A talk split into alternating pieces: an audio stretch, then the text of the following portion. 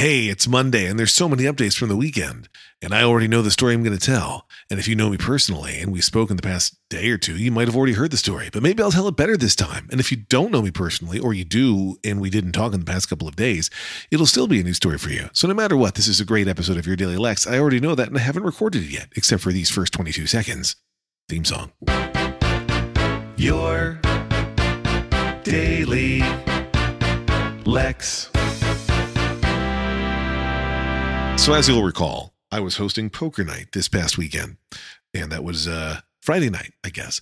And this poker game uh, I started initially, which I think I've referenced some of on this show, right? It started out as five, maybe six people, and then uh, it grew as more and more folks were invited in. It evolved. Some folks dropped off, more were added on. A second poker game that was uh, in a friend adjacent crowd, like friends of friends kind of thing with some overlap.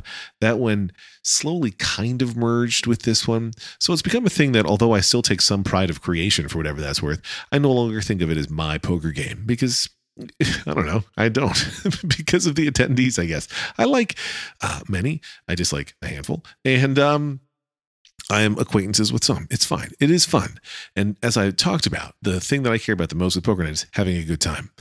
Uh, and that's that's really all I really want to see happen.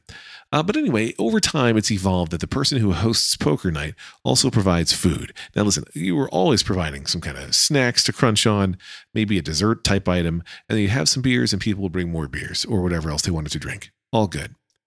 Uh, over the uh, evolution of this game, it, sometimes some folks who were hosting would really turn it into uh, we're going to feed you, right? Like we're going to have pizzas or sandwiches or pass around style appetizers, right? Like here's your mozzarella sticks or whatever, uh, all of which is fine. Um, but you know, it makes it a bigger commitment for the host. Uh, I love hosting. That's the thing I don't talk about much on this podcast, but I do love hosting. Um, uh, not just poker, but like anything. It's fun for me to have people over because it means I get to uh, do that and be a good host, which I like doing, and also not have to leave the house, which I, I hate doing, leaving the house. I like staying home. Uh, all of which is to say, I was hosting poker night, which meant I was going to provide food.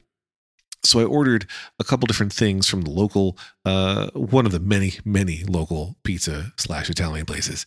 Uh, New Jersey um, may lack for some kinds of culture, but we kill it in Italian restaurants. By which I mean we have way too many. Uh, it actually causes a struggle when you think about, hey, where should we order food from, or where should we go out to dinner? Because I think probably seventy percent of the restaurants in the area are Italian or Italian adjacent. So anyway, uh, I'm ordering food for poker night. I like to get things off my to do list and not stress them. And I also don't want to order it at like six and or so I don't want to order it too late so then it comes late, like in the middle of their dinner rush. Uh, the call time for poker is 7:45, so we can start dealing at 8:15. Um, so I order the food very early in the afternoon uh, using an online delivery service. This was again Grubhub, and use their deliver later functionality. So I said, "Hey, I don't want the food to come until 7:45." I get both the email and text confirmation because Grubhub loves to be annoying that way, uh, confirming that the food order is in and uh, the restaurant is aware and will deliver the food around 7:45. Uh, I'm leaving the house with uh, Lauren and Liam for an appointment uh, on Friday afternoon at 4:20, uh, and a delivery driver shows up at the driveway holding a bunch of pizzas and stuff, and Lauren's like, we didn't order any pizza. And he's like, oh, maybe this is for a different address. Let me check. And he goes back to his car and then he starts going to the front door, which is already weird uh, because uh, he's been talking to us who are in the garage area by the driveway uh, and he's going past us to the front door even though we're right there so i jog over to him and i'm like what's the deal and he's like yeah this is your uh, your pizzas and stuff and i'm like yeah but no i ordered these for 7.45 this is more than uh, three hours too early i don't want it yet He's like, oh, it doesn't say that. And I'm like, actually, it does. Like, here it is on my order, and here it is. And I'm being very polite, I promise. But I'm also like, it's too early. I show him on his own delivery slip, like, this is 4 745. And he's like, oh, do you want it now? And I say, no, I don't want it now. None of the people who are going to eat it are here right now. I don't want it four hours early. And he's like, um, I guess three hours early. And he's like, uh, uh, well, I guess I'll take it back then. And I'm like, okay, I'll um, you know, try to figure it out with Grubhub in the restaurant. And so now I'm in this weird spot because he's going to leave, and I don't know. Do I call the restaurant? Do I call Grubhub? Uh, my fear is what happens if, um, I don't get the food again at the time I want. Secondary fears, what if they just keep this on keep warm? You know, they put it in an oven and don't make a new thing. Like that won't be great either, but fine. So I do speak with Grubhub. They speak with the restaurant. We get it resolved.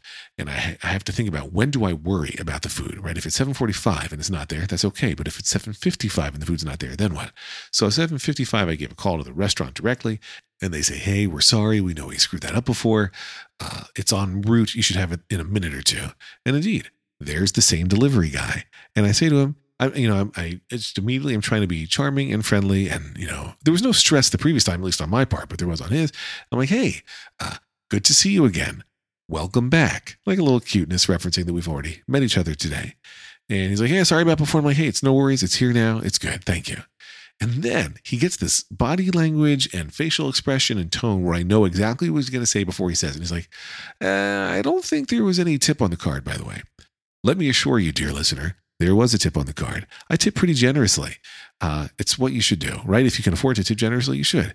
I tip the same for delivery as I would if I was eating it in the restaurant, which can be pricey. And this was, you know, food is not cheap right now. And this, you know, collection of pizzas, whatever, was a hundred dollars, and he was going to do just fine. And he had the receipt. We had looked at the receipt together earlier that same day, and it did have that big old gratuity right on there. And he was like, "Yeah, I'm not sure if the tip is on there." And I'm like, "It is. I tip well."